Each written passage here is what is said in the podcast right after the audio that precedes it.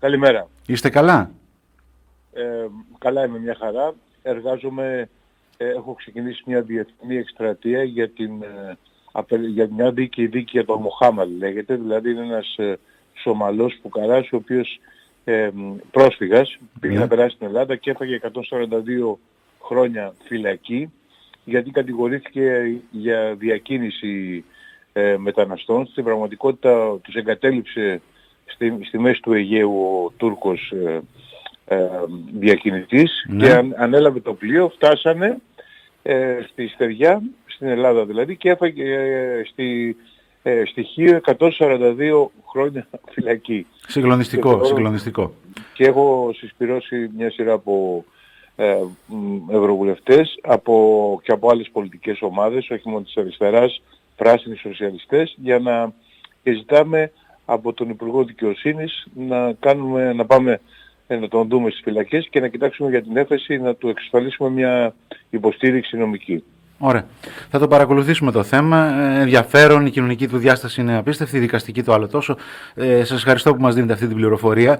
Ε, τώρα, δεν θα κρύψω ότι είστε δημοσιογράφος, το είπα από την αρχή, οπότε θα ήθελα και ένα σχόλιο με αυτά που βλέπουμε αυτή την ώρα στη Σταυρούπολη, στη Θεσσαλονίκη. Είναι σε συνέχεια των χθεσινών, έχουμε σοβαρά επεισόδια. Θα ήθελα ένας, ένα σχόλιο γι' αυτό. Προφανώς είστε ενημερωμένος, δεν το συζητάω. Ναι, ναι, ε, κοιτάξτε, το σχόλιο μου είναι ότι το, το φίδι του φασισμού, το φίδι της Χρυσής Αυγής ε, δεν σκοτώθηκε, αναπνέει ακόμη.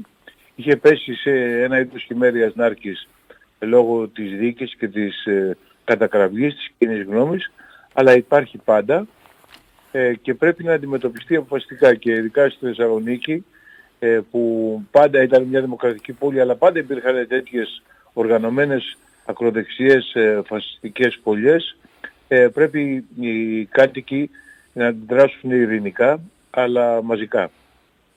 Θα το δούμε. Είναι σε εξέλιξη βία επεισόδια, βλέπουμε αυτή τη στιγμή στα monitor. Οι, οι εικόνες κάνουν το γύρο του διαδικτύου. Είναι συγκλονιστικά όλα αυτά. Είναι ανησυχητικά και είναι όλα αυτά. Το τονίζω, το τονίζω έξω από σχολείο. Λοιπόν, προχωρώ τη συζήτησή μας στο, στο λίγο χρόνο που έχουμε, κύριε Κούλουγλου. Θα ήθελα ένα σχόλιο δικό σας αναφορικά με τη συμφωνία με τους Γάλλους και ειδικά με το άρθρο 2 που αναφέρεται στη συνδρομή εκατέρωθεν των, ε, της Γαλλίας και της Ελλάδας σε περίπτωση, σε περίπτωση επίθεσης κτλ. κτλ.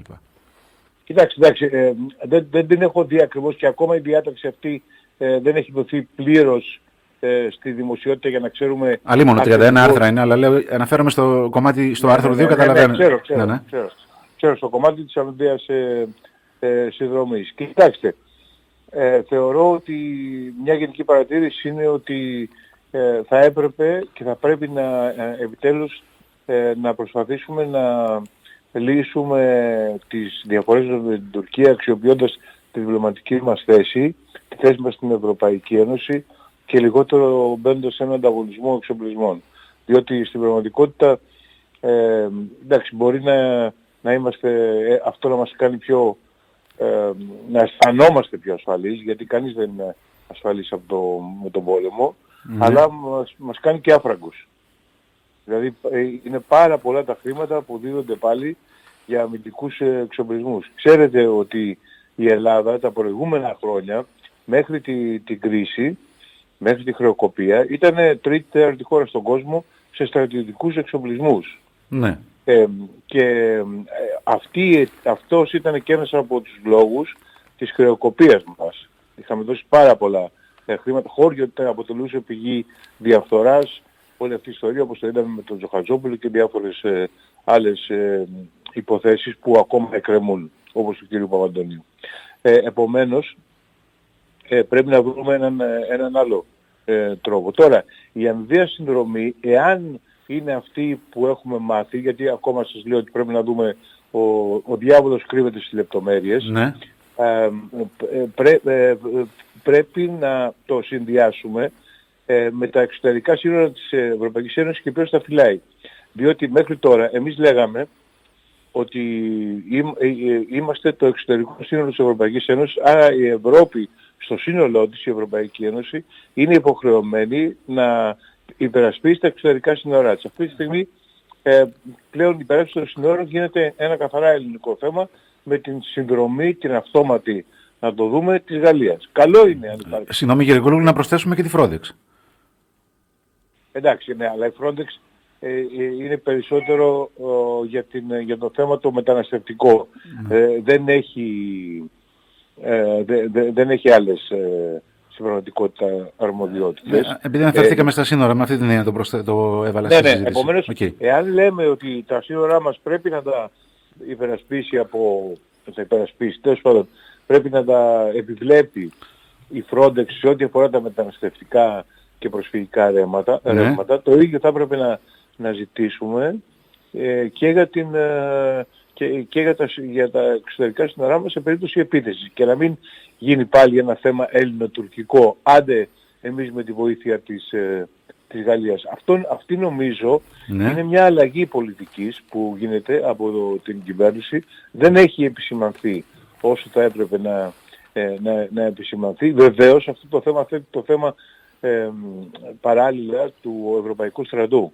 Ο Ευρωπαϊκός Στρατός... Με προλάβατε, με προλάβατε. Ναι. Ε, πέστε μου. Με προλάβατε ναι. γιατί σε αυτό θα αναφερόμουν. Γιατί τώρα αυτή η συμφωνία έχει χαιρετηθεί από τις ΗΠΑ. Οι Βρυξέλλες δεν έχουν, μέχρι τώρα τουλάχιστον δεν έχω ενημερωθεί για, κάτι, για αντίδραση, κάποια, κάποιο σχόλιο. Φυσικά ούτε η Τουρκία κάτι τέτοιο. Ο ΣΥΡΙΖΑ εξέδωσε ανακοίνωση, αναφέρθηκε σε αυτά που αναφερθήκατε κι εσείς. Υπάρχει μια επιφύλαξη, αλλά και για το κόστος και τα υπόλοιπα. Την ίδια στιγμή όμως βλέπουμε να αλλάζει το πράγμα αναφορικά με τον Ευρωπαϊκό Στρατό, να το πω έτσι. Το βάζω στη συζήτησή μας ανεπιφύλακτα. Και όλα αυτά εν ώψη της ανάληψης της Προεδρίας της ΕΕ από τη Γαλλία, έτσι δεν είναι; Όλα αυτά δημιουργούν ναι. ένα νέο σκηνικό.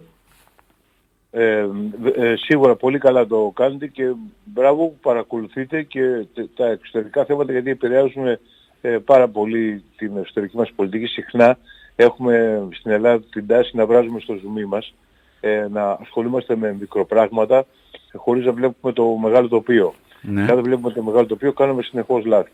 Ναι, η Γαλλία ε, θα λαμβάνει την Προεδρία ε, και αυτό θα έχει ε, επιπτώσεις ενδεχομένως σε μια σειρά από τομείς. Ένας από, τους, ε, ένας από τους τομείς είναι ο τομέας στην, τον, του Ευρωπαϊκού Στρατού, το οποίο έχει μπει εδώ και καιρό στο τραπέζι, αλλά τώρα μπήκε ακόμα περισσότερο ε, λόγω ε, της, ε,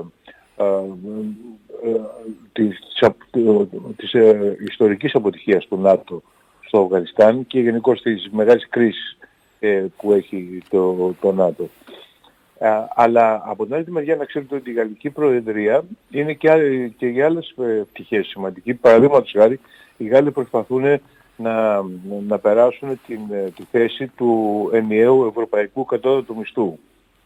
Σημαντικό. Ε, είναι πολύ σημαντικό. Είναι μια θέση την οποία οι Γάλλοι την προωθούν. Θέλουμε μέσα στο εξάμεινο της Προεδρίας τους που είναι από την αρχή της χρονιάς της επόμενης να το πετύχουν αυτό. Υπάρχουν επιφυλάξεις και αντιδράσεις κυρίως από τις πλούσιες χώρες ε, του Βορρά και της Σκανδιναβίας για διάφορους λόγους, τους οποίους αν θέλετε μπορώ να σας αναπτύξω. Οι, οικονομικές, οι ισχυρές οικονομικά αντιδρούν στο κατώδο και οι υπόλοιποι δεν αντιδρούν, τα, τα γνωρίζουμε πολύ όχι, καλά. Ε, όχι, και είναι τραγικό που το συζητάμε, κατά τη γνώμη μου. οι, σκα, οι σκανδιναβικές ε, έχουν τα δικά τους θέματα. Λένε ότι αυτό ενδεχομένως, ξέρετε εκεί όλες οι...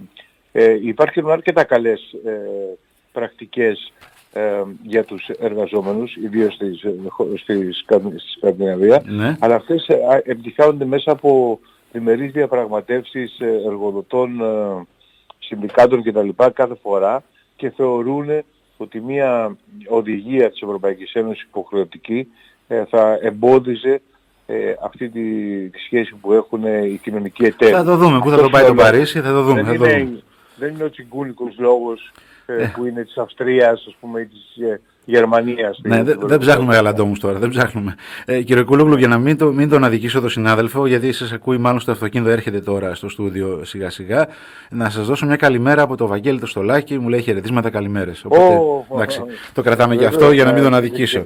Αγαπητέ Βαγγέλη, ευχαριστώ. Ναι. Τις δικές μου τις καλημέρες. Ωραία. Ε, τώρα, μια που είμαστε εκεί στις Βρυξέλλες και είμαστε σε αυτή τη γειτονιά που μας ενδιαφέρει απόλυτα, θα ήθελα ένα σχόλιο με αυτό που προέκυψε από τις κάλπες στη Γερμανία και το ερώτημα είναι πολύ απλό. Ε, βλέπετε να υπάρχει μια στροφή, βέβαια θα δούμε που θα, πώς θα σχηματιστεί η κυβέρνηση, πώς θα είναι κτλ. κτλ αλλά βλέπετε να αλλάζει η σχέση της Γερμανίας με την Ευρωπαϊκή Ένωση, γιατί το προηγούμενα, τα προηγούμενα χρόνια η Μέρκελ ε, είδαμε μια άλλη στάση. Είδαμε πάνω από όλα η Γερμανία και μετά ο, η Ευρώπη. Και βλέπαμε αυτό το, το τρένο να το ακολουθούν και οι υπόλοιποι. Ε, προετοιμάζεστε για κάτι τέτοιο, Έχετε κάποιες δεν, σκέψεις; Δεν, δεν, δεν είμαι καθόλου σίγουρος για αυτό που λέτε. Ο γερμανικός οικονομικός εθνικισμός, ε, τον οποίο η κυρία Μέρκελ ε, επέβαλε και γι' αυτό, είναι, ε, γι αυτό είναι υπεύθυνη, κόντεψε να διαλυθεί η Ευρωπαϊκή Ένωση λόγω της τακτικής της και λόγω και των προσωπικών της αδυναμιών. Ε, δεν νομίζω ότι θα ανατραπεί από τη μία μέρα στην άλλη. Ξέρετε, στους Γερμανούς ο εθνικισμός, ο οικονομικός εθνικισμός συμφέρει.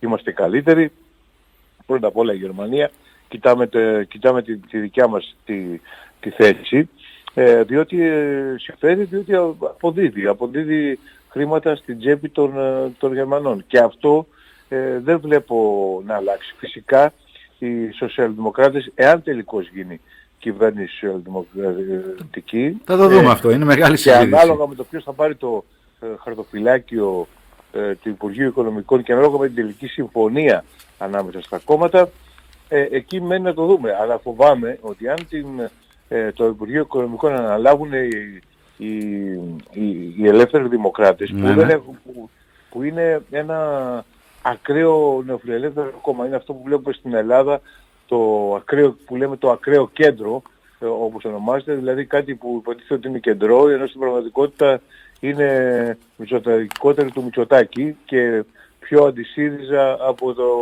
από τους αντισύριζα. Αυτοί που έχουν αυτή την, την ατζέντα, την ε, νεοφιλελεύθερη και πρώτα απ' όλα η Γερμανία, αν αναλάβουν το Υπουργείο Οικονομικών θα έχει προβλήματα όχι μόνο η Ελλάδα, αλλά ολόκληρη η Ευρωπαϊκή Ένωση. Θα το δούμε. Λοιπόν, ε, κάτι τελευταίο πριν σας αποχαιρετήσουμε και ευχαριστώ πολύ για το χρόνο που διαθέτετε στο Flash. Ε, επειδή είπατε τη λέξη ΣΥΡΙΖΑ κλειδί, επειδή αναφερθήκαμε νωρίτερα και στη σκληρή κριτική από τον ΣΥΡΙΖΑ στην κυβέρνηση, ε, μην ξεχνάμε και την άλλη σας ιδιότητα. Ευρωβουλευτής του ΣΥΡΙΖΑ είστε, δημοσιογραφικά τα παρακολουθείτε φυσικά. Θα ήθελα να μου πείτε γιατί δεν αποτυπώνεται αυτή όλη η δυσαρέσκεια που περιγράφεται σε ανακοινώσεις, σε σκληρές επιθέσεις, σε δημοσκοπήσεις. Μην μου πείτε ότι είναι αποτύπωση της στιγμής. Εδώ έχουμε πολλές στιγμές που υπάρχει μια πολύ μεγάλη διαφορά από την κυβερνόσα παράταξη. Πού την αποδίδεται αυτή; Κοιτάξτε, την αποδίδω στο γεγονός ότι η ΜΕΝ κυβέρνηση σίγουρα τα έχει κάνει θάλασσα και όποτε βλέπει κανείς τους ποιοτικούς δείκτες το αντιλαμβάνεται αυτό, ότι έχει πέσει πολύ σε σύγκριση με ό,τι πίστευε ο κόσμος για την κυβέρνηση πριν από το καλοκαίρι.